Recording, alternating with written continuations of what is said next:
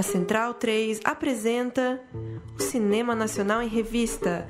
É o Central Cine Brasil.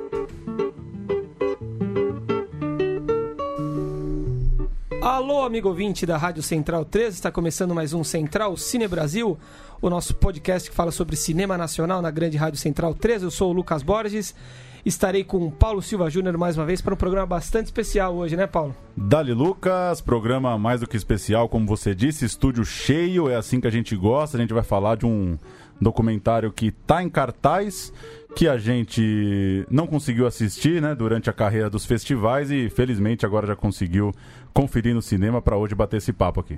Murilo Costa está conosco também para falar sobre esse grande filme, com a presença de dois grandes diretores e de um personagem ímpar da história do nosso cinema. Isso, hoje temos três de cada lado aqui da bancada, né? Três realizadores e três para conversar aqui. O papo vai ser bom. Apresentar então quem está na bancada hoje aqui dos estúdios da Central 3, nessa quinta-feira, 6 de setembro, programa 112. 12. 112 semanas tratando do cinema nacional contemporâneo. A gente vai falar de A Destruição de Bernadette com Cláudia Priscila. Tudo bem, Cláudia? Boa noite. Boa noite, tudo bom? Também com Pedro Marques, que dirige o filme junto da Cláudia. Tudo bem, Pedro? Joia, boa noite. E com o próprio Jean-Claude Bernadette, personagem do filme, figura bastante conhecida do cinema nacional, professor, crítico, ator, cineasta. Jean-Claude Bernadette, boa noite, tudo bem? Boa noite para vocês. Vamos começar então, queria jogar para Pedro e para Cláudia. É, gostei muito do filme, gostei muito de, de como, é, pelo menos a minha impressão, o filme consegue retratar a personalidade né, do, do personagem principal, do Bernadette. Queria que vocês começassem apresentando um pouco é, como chegar nesse tom e como que foi ir conversando com o Jean-Claude a partir da, das ideias que vocês foram tendo e de, enfim, de forma direta, como não fazer um filme careta é, diante de um, de um personagem tão interessante, tão complexo. É, não fazer um filme careta já era uma premissa dada por Jean-Claude. Ele não queria que a gente fizesse um documentário padrão, né, no sentido de entrevistas, e não queria que fosse um filme laudatório, um filme puxa-saco. Então, essas já, essas já eram as nossas premissas para pensar em como seria esse filme. Por isso a gente chegou na Destruição de Bernadette, que é um dispositivo provocativo para tentar e chegar nesse resultado de fazer um filme mais provocador do que um filme puxa-saco. Mas, assim, é, não deixa de ser um filme homenagem. Quer dizer, não deixa de ser um filme puxa-saco. é possível fazer um não, filme. Em tempo de fazer uma correção, agora você falou filme três vezes, mas antes de você falar filme, você falou um documentário e não o é. Ele é um filme, como você disse agora, né? A gente está tentando martelar isso, pelo menos eu, de que não é um filme, um documentário e não é uma ficção. Por isso a gente chama de um filme. Porque a gente foge desses gêneros. Às vezes é necessário colocar um debaixo do, do título ali no jornal o gênero, mas em geral tá errado. E a confusão é boa também. É a bom confusão que, é ótima. É bom que você me corrigiu, que eu gosto da confusão também. Justamente, a gente, é, por, por, por definição, assim, a gente, Jean-Claude também sempre bateu nessa tecla desde o começo de nunca mais, não se refira ao nosso filme como um documentário. Para de falar essa mania de falar que é um documentário. E assim seguimos, vamos falar sobre ele, mas acho que a gente pode explicar conforme a gente for conversando. Mas é uma, o tipo de discussão que você já sabia que ia ter, né? Acho que todo mundo sabia que o filme já ia ser rotulado de cara como documentário e, e que isso ia precisar ser desconstruído, né? Assim como vocês tentaram desconstruir o próprio Jean-Claude. É, eu queria perguntar como foi né, esse processo de construção, porque não parte só, de, pelo que eu vi nos créditos mesmo, não parte só de vocês, né? Tem também um argumento, ideia do Kiko Goifman. Então é uma coisa que já vem de outra pessoa, vocês absorvem, o Bernadette absorve depois como que isso foi passando de mão em mão e até chegar na construção final do projeto? É, o argumento é do Kiko Gostman. Na verdade, essa, essa ideia nasceu lá em casa num jantar com Jean-Claude, que, enfim, a gente precisava fazer algum, algum relato, algum registro sobre o Jean-Claude pela importância dele no cinema nacional. Depois se desenvolve todo esse raciocínio que a gente estava que a gente estava falando. O Kiko fez o argumento, então assim a ideia da destruição vem dele, daí depois a gente, enfim, um, um argumento e um roteiro que sai do papel, né? Quando a gente começa a filmar, ele vai ganhando novos contornos, então a gente ficou bastante tempo e nesse tempo foi um tempo produtivo e criativo também. E o filme também ele, o, ele acaba se resolvendo muito na montagem. Então eu tava vendo assim, tem coisas desde o projeto original, só que o filme foi ganhando outro corpo também, né? Agora a premissa da destruição ela segue desde a, desde a primeira ideia, desde o argumento. É, de certa forma, a gente pode dizer que é um filme feito pelos três também. Estamos aqui com os dois diretores e com o documentado, mas para quem não assistiu ainda vai assistir, é, vai perceber que o Jean-Claude ele propõe né, ações e temas ao longo do filme, enfim, além de ser um personagem, ele é ele, enfim, ele dirige o filme de certa forma também. Dá pra gente dizer que é um filme dos três, feito em, em forma conjunta pelos três também? Não, não, acho que não. É um filme da Cláudia e do Pedro. Eu sou ator do filme. Ele não é o documentado. Não, não, não, Mesmo porque não, podemos dizer que é um documentário, na verdade. Não tive nenhuma participação no roteiro, absolutamente nada. Então, eles usaram em, em conversas comigo uma parte da minha biografia, etc. Mas o que eles selecionaram e a maneira como apresentaram é totalmente deles. Eu, eu fiz o que eles queriam. Inclusive, Jean-Claude ganhou o prêmio de melhor ator no Mix Brasil. Que é Atuação. Por esse, melhor por atuação. esse filme. Exatamente, melhor atuação.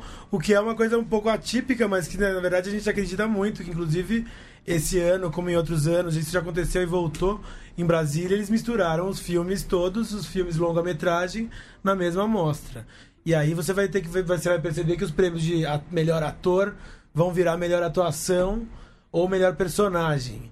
O que, e aí a gente começa a falar sobre essa mistura aí, essa não, esse não, essa não diferenciação entre documentário e ficção. A gente faz diversas provocações no nosso filme para mostrar essa, essa, esse, que esse limite é muito é, é, é muito Tênue. tênue e, na verdade, você nunca vai saber ali de, de verdade. Se você quiser saber se alguma coisa é real ou verdadeira, você nunca vai saber e a gente nunca vai te contar. E se a gente contar, cara da gente mentir muito, inclusive. Dentro, dentro disso, né, o, algumas, é, algumas falas do, do personagem do Jean-Claude tratam, é, enfim, reflexões que são muito. que quem já conhece o teu trabalho provavelmente vai fazer essas conexões, né? Eu queria que você falasse, Jean-Claude, quando. é, uma reflexão sobre o atual momento da sua carreira, de como que né, você vem fazendo muitos filmes, vem é, trabalhando em determinado momento no filme o, o personagem, portanto, trata disso, da relação com jovens diretores. É, como que se deu isso para você nesse filme? É, sem, sem fazer essa pergunta, como o Pedro falou, do que é verdade, o que é ficção, mas é, como que isso se dá é, para você em termos de carreira? E até eu gostei muito de uma tem uma fala, uma, uma passagem do filme que trata dessa certa linearidade da carreira, né? Que às vezes é, nega uma coisa um pouco mais confusa, né? Das nossas vidas. Ah, bom, eu já tinha feito várias pontas né, em diversos filmes desde os anos 60, né? umas maiores, outras menores. E, mas a mudança, a, a guinada, digamos, foi com o filme do Kiko Goifman, que é o Filmefobia. O Filmefobia. Até então eu fazia, digamos assim, pequenas experiências. Mas com Filmefobia eu tive assim, um movimento de imersão no filme, de me, me consagrar a essa situação, a esse personagem. E comecei a perceber que eu, que não sou ator, não tenho nenhuma formação como ator, eu podia passar a viver, digamos, experiências e performances que fossem desafiantes para mim. E isso foi, então, uma, um, um- uma linha para mim de, de, de preocupação. Ah, sou bastante tímido, etc. Então, queria fazer coisas que me obrigassem a ultrapassar os meus limites. né? Isso provoca muito, muito, muita ansiedade, mas depois que você fez e que deu certo, e pelo menos mu- muitas vezes deu certo, uma certa surpresa quanto a si mesmo. Quer dizer, ah, fiz isso, mas eu não sabia que eu faria isso, não sabia que eu podia fazer isto. Né? tal como eu danço muito mal, eu tive muitas aulas de, de, de dança nos anos 60, 70, mas danço muito mal. E, de repente, num filme, mais de um, aliás, passei a dançar. Né? Quando, quando começa a tomada, eu não sei absolutamente o que vai acontecer, mas é como se me, eu me jogasse numa piscina, até mais do que uma piscina, aliás, sem saber nadar. Né? Que alguma coisa eu vou fazer disso, alguma coisa vai, vai resultar. Né? O, só, o filme Fobia é de 2009, né? Então são quase 10 anos do, do lançamento Mas a, desse a filmagem filme. anterior, a filmagem é 2008, 2007. 2008, É, tem 10 ou 11 anos já. 11 anos Legal. da filmagem. É, logo no início do filme, bem no comecinho mesmo, tem uma frase de uma pessoa falando, né, sobre essa sua nova etapa. E eu achei assim, lo- logo de cara pro filme, até um pouco agressivo, né? Falando sobre decadência, tá largando o ofício de crítico para ser ator de uma forma pejorativa, assim, né? E eu queria saber como que foi pra você ouvir isso e ser confrontado com essas coisas, sendo que você, como crítico, tava num certo pedestal, daqueles que ninguém vai falar mal, qualquer lugar que for vai ser homenageado. Então, como que foi ter essa troca de lugares, né? Sair meio que do pedestal e começar um rumo novo e sabendo que poderia tomar algumas pedradas ali de todo lado. Ah, pois é. Ah, como a Cláudia já falou, eu não queria um filme laudatório. E esse, essa fala eu não a conhecia, só vi a conhecê-la quando eu vi o filme. Ela inicia de uma forma laudatória. Ah, é um crítico, sei lá o que, professor, etc. E no momento tem, digamos, uma transição com porém. E a partir do porém, aí ele vem me destruindo, não é? Ele não tem formação de ator, ele faz filmes que ninguém eh, nem sabe que existem, etc. não é? Bom, fiquei muito surpreso, mas eu fiquei surpreso de uma forma muito agradável, porque achei realmente irônico e, do meu ponto de vista, assim, eu não diria deles, mas do meu, do meu ponto de vista, é realmente humor isto. Humor no sentido em humor não quer dizer necessariamente ou apenas ironia, alguma coisa cômica, você entende? Mas em que você ah, não se leva a sério. Você entende? Que você joga dúvidas sobre si mesmo, sem que isso te impeça de agir, etc. Você entende?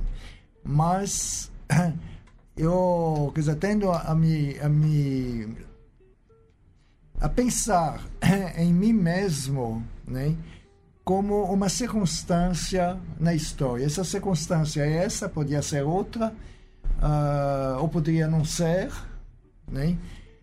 Mas eu acho muito importante eh, ter esse distanciamento em relação a mim mesmo. Ah, eu não estou no pedestal. Os outros me põem no pedestal, mas eu não me vejo assim. né? E nesse sentido, essa, essa abertura do filme acho absolutamente adequada e, e inclusive agradável, porque eu rio. Você entende? Eu rio de mim mesmo, ele me faz rir de mim mesmo. Não é? A respeito das fitas são usadas no, no filme com as, as memórias gravadas por você, né, Jean-Claude, que é um, são um elemento bastante importante do filme, com passagens é, controversas, engraçadas, como a da sua filha, a res- a respeito das impressões que ela tinha de você, etc. Como, como vocês decidiram, em que momento vocês decidiram usar essas fitas como elemento do filme e o que mais interessante vocês sentiram é, atraídos a, a usar no filme que acabou não, não sendo incluído ali? Eu quero só dizer uma coisa, que a resposta deve ser feita por eles dois, não é? Mas as fitas, elas não existem. Só, eu não tenho, não, eu não armazeno a minha vida. De, Sim, de- é um elemento de ficcional do filme.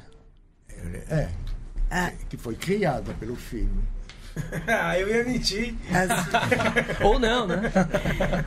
as fitas, elas vêm de entrevistas que o Jean-Claude deu, de material de arquivo que estava no MISE, na Cinemateca, tem um longa sobre o Jean-Claude do Kiko Molica, que também foi usado. Então, assim, todo o material que a gente achou que com falas do Jean-Claude a gente colocou em fitas VHS. Em VHS não, em fitas cassetes.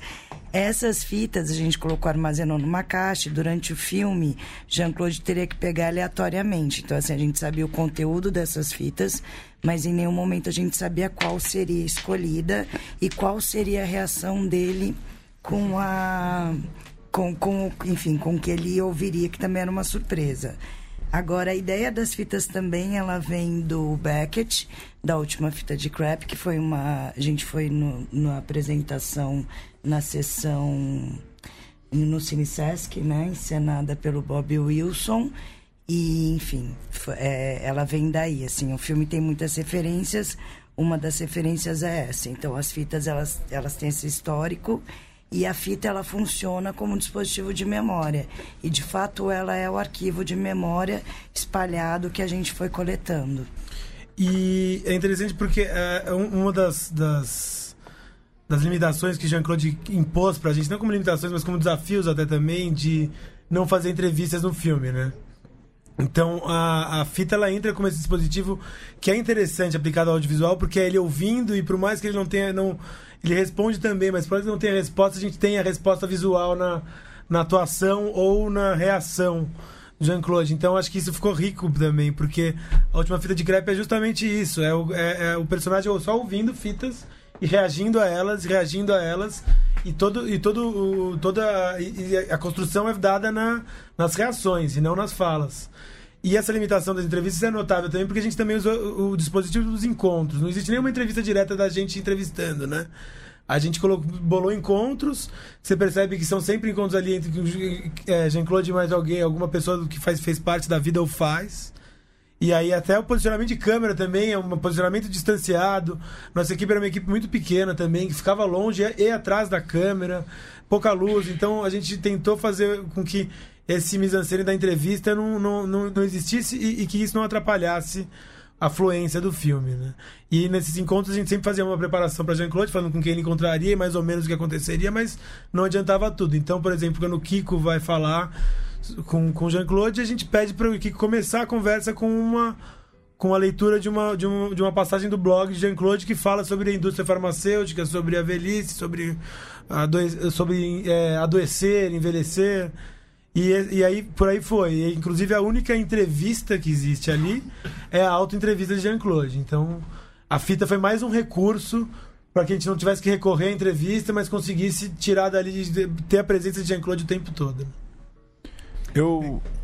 Não, pode completar. Não, isso também é interessante do ponto de vista seguinte, é que esse aparelho do, da, da fita cassete ele faz barulho né? um barulho seco, duro, etc. E que esse barulho foi, esse ruído foi usado na trilha eh, de uma forma significativa. Ele não é apenas o ruído daquele objeto quando ele está sendo manipulado. Né? Mas logo na primeira, na primeira tomada, esse ruído, que não se sabe muito bem o que é ainda, já entra como elemento de composição sonora da trilha. A gente falou do, do filme do Kiko, Filmofobia, tem o trabalho com Cristiano Burlan, tem agora com a Cláudia com o Pedro. Eu queria saber, Jean-Claude, se você é, tem sido convidado para muitos filmes, como tem sido, assim, digamos, é, prof, a sua carreira profissional de ator, ou se são projetos é, de pessoas que você já tinha proximidade e foi, foi se dando dessa forma. É, e, de certa forma, como anda a sua. É, a partir do momento que você começa a atuar mais nos filmes, como anda a sua vida de, de espectador, de cinéfilo, do que a gente puder chamar, em relação ao cinema brasileiro? Como é, é entender a contemporaneidade do cinema estando também nos filmes? Bom, o fato de deixar de, de escrever, deixar de ser professor e de passar do lado da produção necessariamente uh, muda o olhar. Uh, o fato de analisar ou julgar os colegas já muda completamente isto. Não, é? não que às vezes eu não faça, mas muda isso. Mas o problema meu pessoal da relação com a produção atualmente é que eu estou ficando cego. Estou atualmente quase completamente cego. Então eu vejo muito mal a, a, a tela. Eu não identifico a, a expressão, as, as, expressões faciais, eu confundo os personagens. No entanto, eu continuo indo bastante uh, assistir a filmes brasileiros para pelo menos ter uma ideia geral né, do que está acontecendo. Às vezes eu me engano muito, mas digamos que uh, talvez eu não capte atualmente muito mais do que 40% dos filmes. Então a minha relação é essa. É, Jean-Claude, você ali no filme faz uma alta entrevista e além disso, né, claro, o filme é uma, um mergulho na velhice, no envelhecimento, na memória. Então, você se sentiu ali de repente num divã, se expondo, se vendo, se olhando de outra maneira? Isso trouxe coisas novas que você de repente não conhecia sobre você? Ah, primeiro, então temos um dado irônico isto, porque a Cláudia, já que você não quer ser entrevistado, entrevista-se a si mesmo. Né? E ela, ela acrescentou também que ela queria uma coisa dura. Né? Então, levei algum tempo para conseguir resolver esse, esse problema. E essa cena é uma cena escrita, com diálogo. Eu, eu mesmo escrevi e decorei o diálogo, interpretei, interpretei o, o diálogo. Né? Agora, você falou, se não me engano, em longevidade, uma coisa assim, não é? Esse é um aspecto do filme que nós três prezamos muito, damos muita importância a esse, esse, esse aspecto. É um filme sobre a longevidade, sobre os hospitais, sobre doença, sobre morte, porém feito de uma forma uh, irônica e há um esforço, e acho que bem conseguido, de não tratar de forma pesada assuntos que são assuntos difíceis para todo mundo. Então, isso foi muito, muito importante e estamos fazendo uh, esforços, não sei se muito bem sucedidos ou não, no sentido de atingir públicos de terceira idade, inclusive públicos que não me conhecem e que, portanto, não vão uh, ficar ligados a uma carreira de cineasta uma coisa desse tipo, mas simplesmente ver um homem né, que está numa fase. Uh, uh, numa, numa fase da sua vida que se aproxima da morte e que ele tenta tratar uh, tratar disto. Então esse aspecto é um aspecto assim, bem importante. Né? Você falou sobre as limitações que você enfrenta hoje em dia, né, para acompanhar o cinema nacional, etc. O, o, próprio filme conta um pouco sobre é, as dificuldades que você, você tem quanto aos, problemas de saúde. E ainda assim você, você não abandona o cinema, né? Você, você segue acompanhando, segue fazendo cinema. É inconcebível para você a vida sem cinema? Eu não mas é inconcebível a vida sem vida. Quer dizer, eu realmente não me vejo em casa sentado numa poltrona. Entende?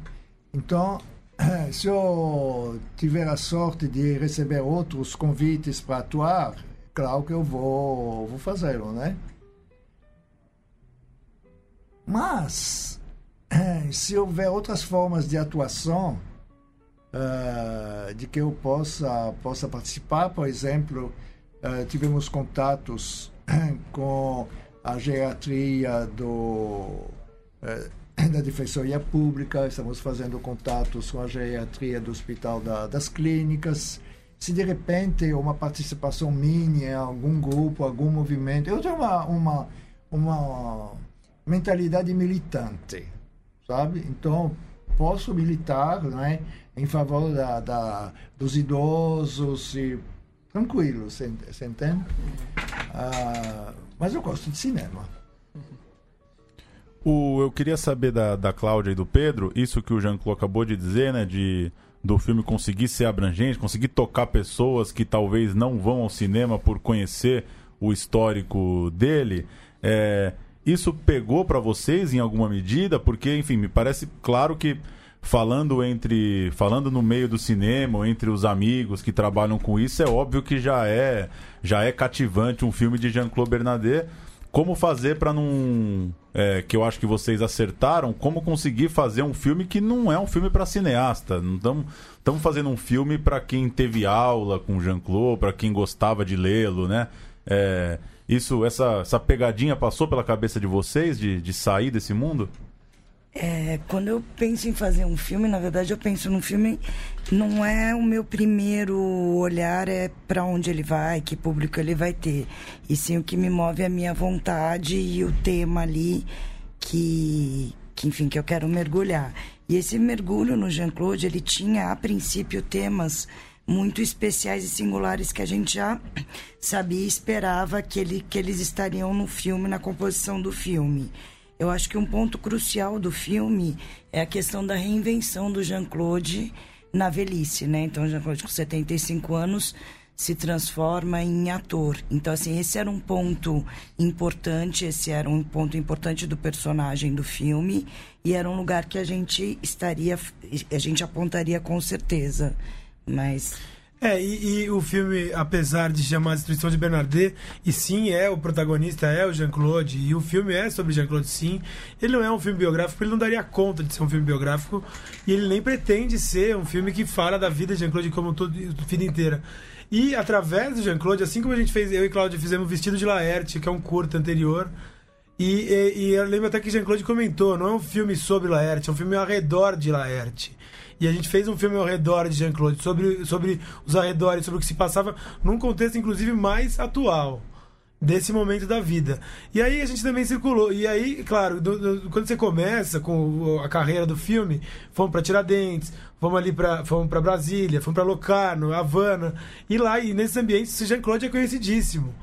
E Locarno não. Não, Locarno menos, mas sim, mas para a seleção sim para a seleção, o curador queria, que tu gostava da história do filme. E aí fomos vendo que, que em Tiradentes, por exemplo, a discussão era sempre Jean-Claude. Dava até ficar até meio sem graça. De sempre o Jean-Claude era colocado no meio, a cadeirinha estava lá com o nomezinho no meio, querendo falar de Jean-Claude, discutir. Os críticos querem falar com Jean-Claude, querem que Jean-Claude critique a crítica do crítico, e aí fica essa coisa e esquece o filme. Mas quando nós fomos para Locarno, era uma sessão inclusive pequena e, e numa sala simples, mas o público era, era de de pessoas com seus 70, 80 anos. E foi muito interessante as pessoas saírem e as pessoas, o brilho nos olhos das, das pessoas virem falar com o Jean-Claude, virem falar com a gente, falar que foi muito importante para eles ter visto esse filme, que foi muito importante para o momento da vida deles ver isso. E eu consigo só dizer que eu vi essas pessoas falando isso. Eu não tenho esse ponto de vista, eu, eu não. Eu, muitas vezes, ontem a gente passou no Cine Sesc e eu vi a pessoa falando com uma sinceridade brutal sobre como foi importante ver aquilo. E eu não sei medir essa importância, mas eu, eu noto ela.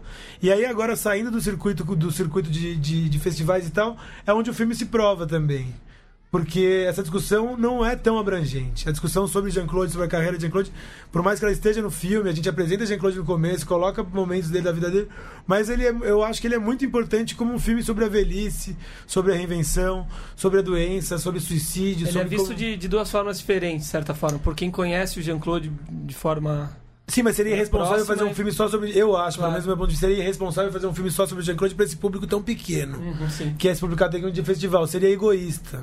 Né? Então eu acho que a gente cumpriu um papel muito interessante também por conta de Jean-Claude abordar esses temas. Também não foi uma coisa só nossa, foi Jean-Claude dando importância e tirando a importância desse foco nele mesmo, que não queria que fosse um filme laudatório. E, e foi colocando esses temas. E aí eu acho por mais a intenção sempre foi essa, eu acho que depois da montagem a gente foi dando importância a isso e o filme cresceu muito quando a gente saiu do personagem, destruiu o Bernardet e entrou no, no Jean-Claude e, e começou a falar desses temas. E o Jean-Claude tem coisas muito maravilhosas que, que vieram para o filme, que é essa essa facilidade que Jean-Claude tem em falar de coisas que são tabus na sociedade. Então, falar da finitude, né? Assim, a gente, se é uma sociedade que suporta falar de velhice, mas não suporta falar de morte. Então, Jean-Claude, ele, ele permite esse passo, essa, essa visão e esse lugar escuro que as pessoas não estão muito afim de tocar. E isso foi, eu acho que isso é muito importante dentro desse contexto de se falar dessa, desse, desse lugar da velhice, mas esse lugar da velhice também onde a gente enfrenta alguns tabus. Por exemplo, foi exibido, houve um debate, enfim, está havendo muitos debates, não é? Um espectador, ou, aliás, uma espectadora me disse, se me elogiando, não é, que eu tinha uma mente jovem. Aí eu disse, não, senhora, né? eu tenho uma mente velha. E, e isto, por exemplo, dizer de mim que eu tenho uma mente jovem é puro etarismo, na medida em que ser velho é ruim. Né? Então tem que dizer, não, o velho continua jovem. Né? Mas isso é profundamente negativo. Então, é, uh, nesse sentido, por exemplo, eu poderia até uh, uh, trabalhar em algum órgão que trabalha com geriatria, etc., para eliminar essas coisas, entende? Porque se você chega para um velho e diz, ah, você está com mente jovem, você o degrada como, como velho, porque inclusive é bem duvidoso essa história do, da mente jovem, não é? A, a mente se transforma e o corpo se transforma, não é? Mas, por exemplo, você vê isso, isso aconteceu no, acho que no Centro Cultural São Paulo também. Dizer, a maneira de me elogiar é dizer que eu não sou velho. Mas acontece que eu tenho mais de 80 anos, não é? Então, eu sou velho, sim. E o problema é ser dinâmica, dinâmico na medida das minhas possibilidades, como velho, e não como uh, um jovem fingido. Essa coisa também, Jean-Claude, do lugar, né? É, de ter nascido, de ter sido nascido e sido criado na sociedade francesa e aí, é, mas acaba tendo toda a produção no Brasil. Como que você acha que a atuação, né? Essa essa parte da sua vida como ator é, reverbera nisso? Porque se você era o professor ou o crítico, é claro que as pessoas é, seus textos, as suas coisas vão estar para sempre na internet, ou nas bibliotecas, ou na universidade, mas agora também tem o seu rosto em filmes, né, relevantes, assim. Não sei, me parece que é uma é uma outra imagem, é uma ressignificação também do, da sua carreira, do seu lugar, né? Quando as pessoas forem te estudar, por exemplo. Ah, bom, eu eu tenho alguma dificuldade em, responder a essa, a essa pergunta e acharia preferível que outros tentassem responder. Mas, de qualquer forma, há uma preocupação em não ser um intelectual convencional, que se limita a ser professor, que se limita a escrever ensaio, etc. Isso não é uma questão uh, minha. Eu me lembro que nos anos 70 eu conversei bastante com Arthur Omar sobre isso, inclusive a gente falava de fazer performance, de não ser, no caso dele, só um fotógrafo ou só um cineasta, mas de ter uma multiplicidade de atividades, o que não significa ser quebradiço. Essas, em realidade, essas multiplicidades de formas de expressão acabam se conectando, se, se cria circuito entre elas. Mas se eu, se eu conseguisse uh, criar para o público a imagem de um intelectual diversificado que usa a sua cabeça, os seus conhecimentos e seu corpo, né? em geral, os intelectuais eliminam o seu corpo, né? os pesquisadores uh, totalmente, e que está inserido, inclusive politicamente, na sua sociedade. Então, algumas pessoas estão realmente, sabe, o, o, o Vladimir Safat é músico, né? é, é um belíssimo pianista, uh, o Zé Miguel Wisnik, que é um grande uh, uh, conhecedor de literatura brasileira, mas que também é compositor, etc. Então, se eu puder, com o Wisnik e com outros,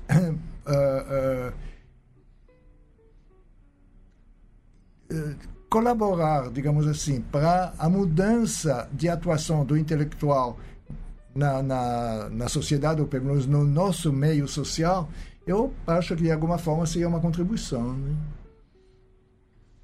E vocês têm feito muitos debates, né, por aí em várias salas de cinema, várias cidades. E como vocês estão vendo essa questão, né? Porque você, por exemplo, Jean-Claude, não quer ser visto só como intelectual, quer ser visto dessas outras formas. O filme não quer ser visto como documentário, quer ser visto como uma coisa mais abrangente. Vocês acham que isso está conseguindo fluir entre as pessoas, entre o público?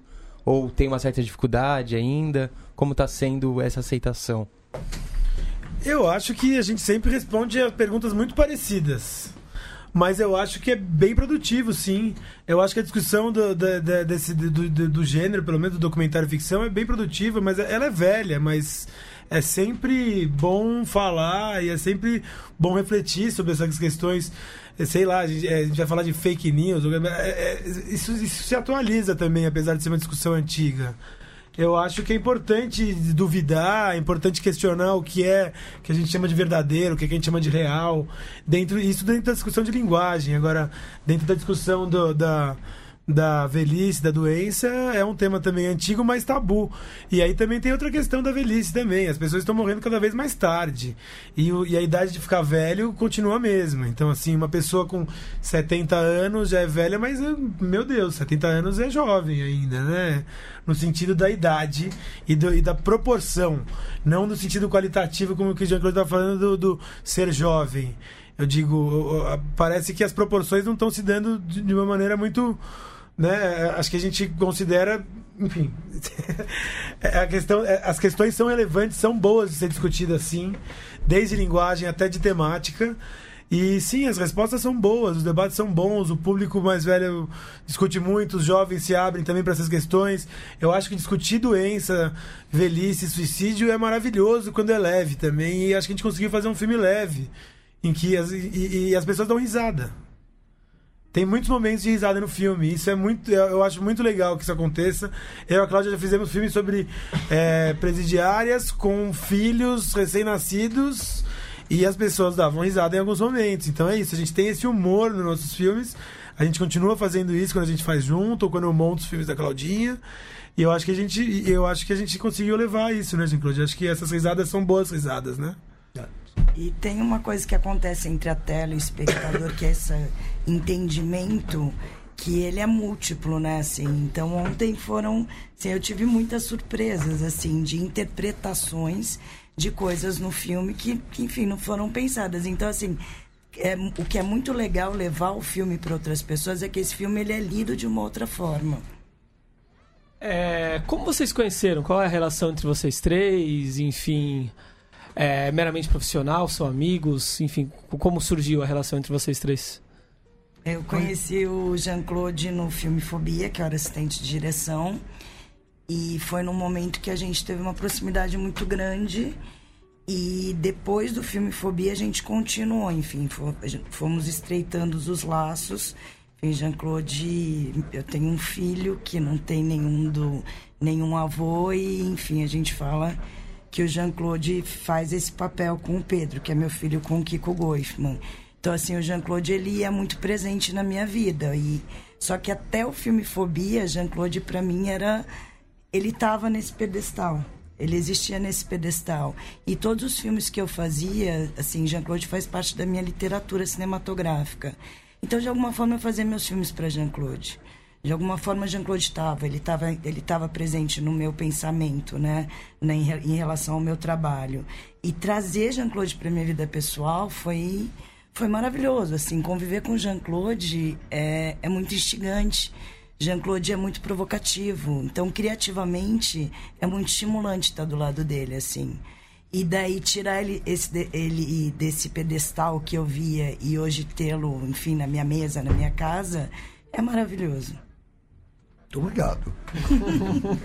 Como disse Jean-Claude, hoje a relação começou com o Jean-Claude nascendo. E daí começou tudo. Eu conheci Jean-Claude nesse mesmo filme, do filme Fobia. Eu era logger do filme. E aí depois eu tive o prazer de montar o filme junto com a Vânia Debs, que é uma colega também do Jean-Claude da ECA, e seguir essa relação com Claudinha, com Kiko, com Jean-Claude, e aproximar de Jean-Claude depois, muito mais tarde, mas a relação deles já existia, né? E eu também tive essa relação com, com, com, com textos, mas eu não estudei na ECA, então eu não tinha essa, esse pedestal. Foi ótimo também, porque ele continua fora do pedestal, é uma pessoa simpática, e eu, eu não compreendo essa, esse, esse medo. Aí, mas eu fui começar a compreender recentemente esse medo aí. É, e quando eu estava na, na ECA, tudo veio na minha cabeça. Era um, ah, na época que Jean-Claude. que No filme tem vários alunos da ECA criticando, falando de Jean-Claude, que era um, um cara mau e tal. Eu falei, caramba, mas espera aí, nessa época era quem frequentava a ECA era a classe média alta, com seus 18 anos, com um potencial de prepotência e arrogância muito grande. Não que todos fossem, mas assim, pensa bem, uma, menina, uma pessoa de 18 anos, com um professor como. Jean-Claude.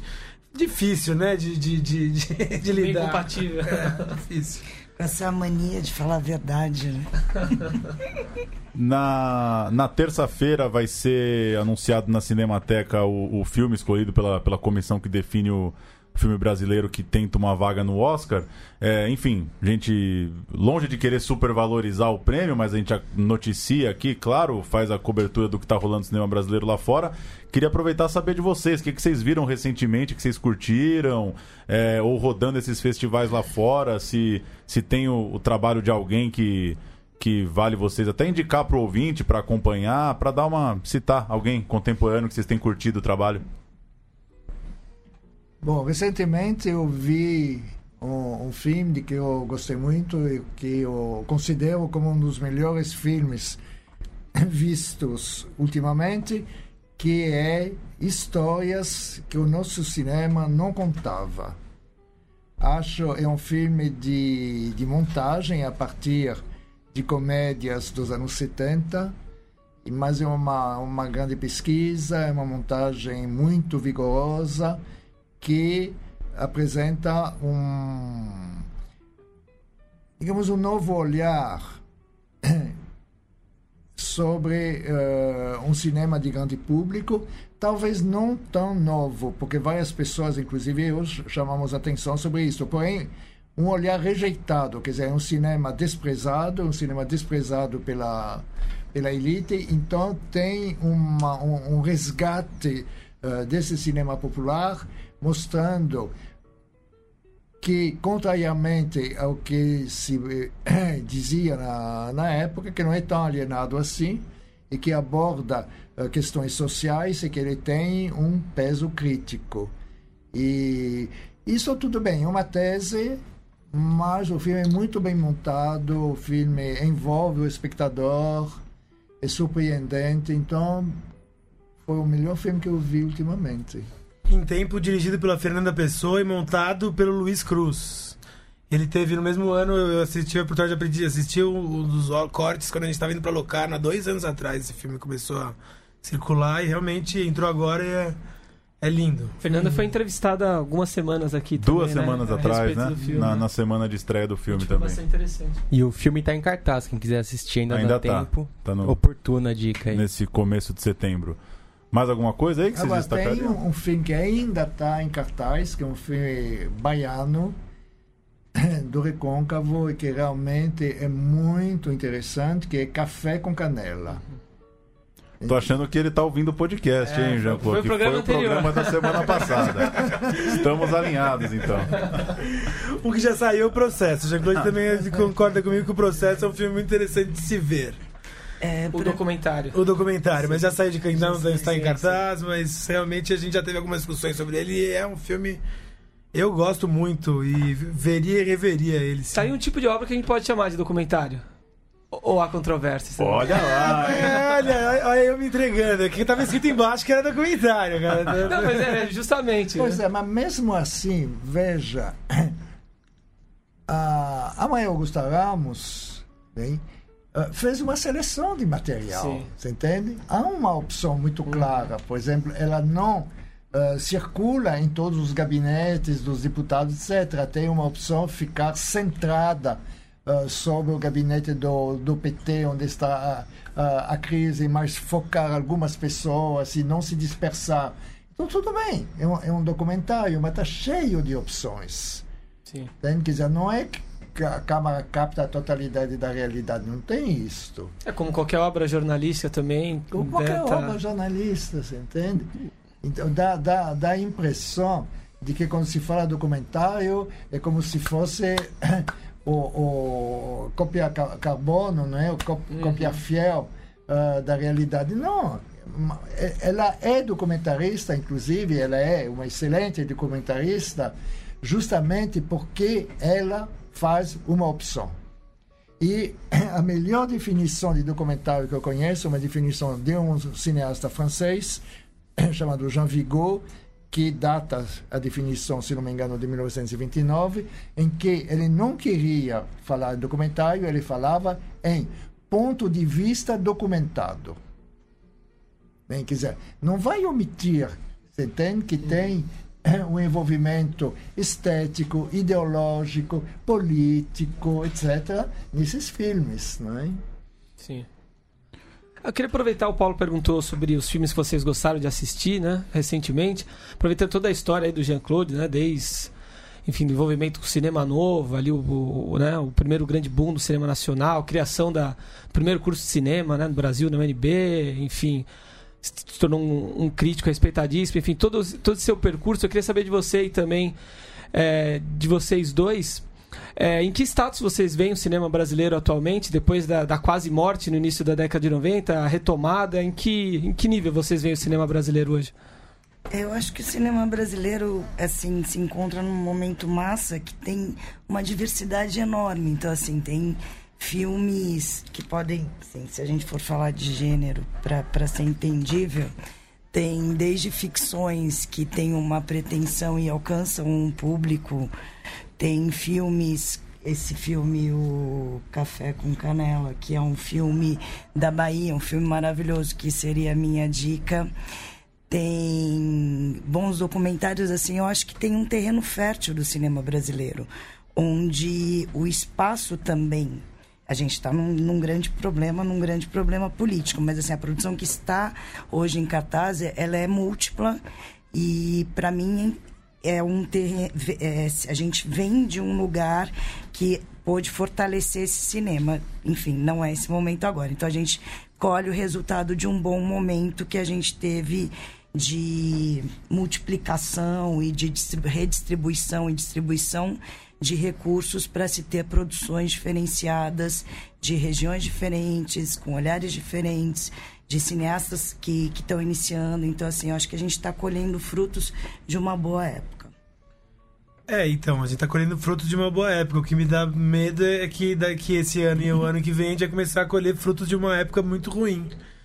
E a tendência é que isso dê uma boa piorada, porque quando a gente fala que está colhendo frutos, é isso. Os festivais estão exibindo o cinema comercial está exibindo filmes de dois anos atrás, que começaram a ser captados há dois anos. Então, infelizmente, eu a minha perspectiva para isso é meio ruim, mas espero que não seja tão ruim. Essa distribuição ficou muito clara dois anos atrás em Brasília, quando a gente via filmes de todas as regiões do Brasil. Agora eu acredito que em mais em dois, três anos a gente não vai ter, eh, não vai colher isso que aconteceu, esse resultado que foi visto em Brasília há dois anos atrás. Eu acho que a gente vai começar a ver de novo essa, esse cinema produzido é, com foco nas distribuidoras, com foco no público, o que não é negativo para a indústria do cinema, mas para a criação de novas linguagens, eu acho que vai ser bem negativo. Bem negativo. Jean-Claude? Algum, algum panorama a ser feito, em sua opinião, a respeito desse, desse, desse status do não, cinema? Por motivos já comentados, a saber a minha visão, não é? Eu não estou propriamente acompanhando. Mas, enfim, concordo com, com eles um pouco que eu, que eu sei sobre a atual direção do, do fundo setorial, da, da Ancine. E hoje parece que saiu, uh, não sei exatamente o que, que resultado saiu, não tem filmes da Amazônia. O, o norte foi eliminado. Nós temos um cineasta de, de Manaus que mandou algumas mensagens nesse sentido. como eh, a perspectiva desse governo é exclusivamente cinema e lucro, pouco a pouco seremos totalmente eliminados. Que aliás o desejo deles é este, não é? Que seja que esse tipo de cinema que não é um cinema que dá dinheiro uh, seja seja eliminado. Uh, inclusive o próprio diretor Ancine atualmente parece ter um passado como, enfim, pessoa que trabalhou em bancos ou em financeiras, etc. Quer dizer, a questão dele é uma questão da produção do, do lucro. Né? Ah, de forma que, para a área cultural e a área audiovisual em que nós estamos vivendo, não, não tem perspectiva. Não tem perspectiva. Eu acho, por outro lado, o seguinte, que é necessário combater essa política e manter o que eh, tinha sido conquistado até agora, eh, tanto diferença de homens e mulheres para uh, negros e as regiões, o Nordeste, o Amazônia, etc. Mas eu acho também que poderíamos usar essa situação precária para, além de combater esse governo, fazer uma reflexão sobre a nossa dependência desse governo. Estamos, nós trabalhamos numa área cultural totalmente dependente, não temos nenhuma forma de recurso que não seja do Estado e uh, inclusive tem alguns uh, alguns cineastas Uh, inclusive o Cristiano Bourlan, que fez inúmeros filmes sem recursos estatais, para pelo menos se fazer duas perguntas. Uma delas é de que forma essa forma de produção influencia o nosso cinema. Porque uma coisa que se não pode negar é que esses cineastas e toda a faixa cultural em que uh, nós trabalhamos está contra esse governo. Né? E contra o neoliberalismo. Não apenas contra o governo, mas é contra o neoliberalismo. No entanto, são pessoas totalmente dependentes desse governo e das suas instituições. Né? Uh, então você vê muita coisa, uh, muitas críticas. Ah, isso é absurdo. Ah, como que pode?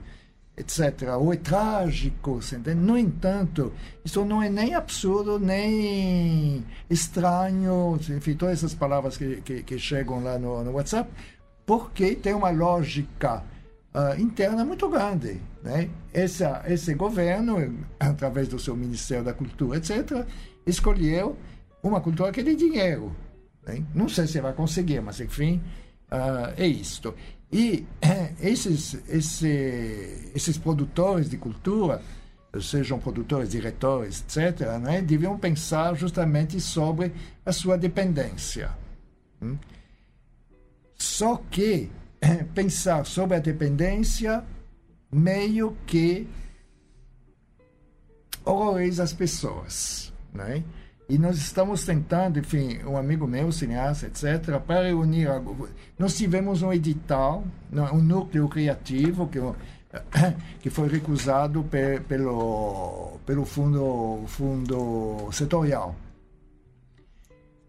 E aí tem uma, umas 10 pessoas no grupo, entende? Algumas delas dizem, então ficamos nisso, eles recusaram e a gente não faz mais nada. Entende? E realmente tem pessoas que não estão reagindo, a não ser, ah, vamos, uh, vamos recorrer, etc. Quer dizer, relação muito burocrática, você entende? Mas, mas aí não acaba, não. Né?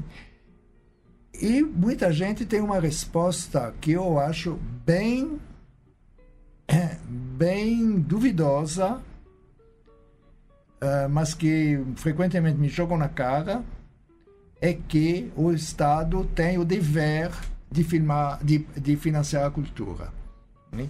Então, não é que essa cultura é dependente. Ela não é dependente porque é dever do Estado financiar essa cultura. Só que eu não sei por que esse Estado deve justamente, ou deveria, entre aspas, financiar a nossa faixa de cultura. Entende? Quer dizer, não somos donos da cultura, absolutamente, entende? E pelo Brasil, e, e, e nas cidades, nas periferias, e no meio dos jovens, etc., tem uh, uh, muita, muitas atividades e não são uh, cineastas que já têm algum renome que deviam ser financiados por dever. Boa. Nosso tempo está estourando. Vou registrar rapidinho os seis filmes que estão sendo exibidos lá no Festival de Cinema de Vitória. Vai até sábado. Seis filmes na competição brasileira de longas. Pastor Cláudio, filme da Beth Formaghini, do Rio de Janeiro. A Mata Negra é um filme lá mesmo do Espírito Santo, do Rodrigo Aragão. Neville da Almeida, Cronista da Beleza e do Caos, filme do Mário Abad sobre o cineasta, um retrato do cineasta Neville de Almeida. A Chave do Vale Encantado, um filme carioca do Oswaldo Montenegro. A Cidade dos Piratas, um filme do Otto Guerra, uma produção aí meio paulista, meio gaúcha. E Diante dos Meus Olhos, filme também capixaba do André Félix. Semana que vem a gente fala aí dos, do resultado, do que, que rolou lá em Vitória. Estreia E- nessa quinta-feira o Vence Essa Moto, né? O drama com direção do Marcos Faustini. Segue aí em cartaz Ferrugem, Café com Canela, Destruição de Bernardé, Benzinho, Yonlu. E Muitos falamos também, cartaz. repassamos, né, mais uma vez semana que vem a programação de Brasília, né, que começa Sim. na em tempo do nosso programa da semana que vem. Isso aí. Valeu, pessoal. Obrigado, Cláudia. Obrigada, boa noite. Obrigado, Jean-Claude Bernadette. Um prazer. Melhor a vocês. Valeu, Pedro. Valeu, valeu.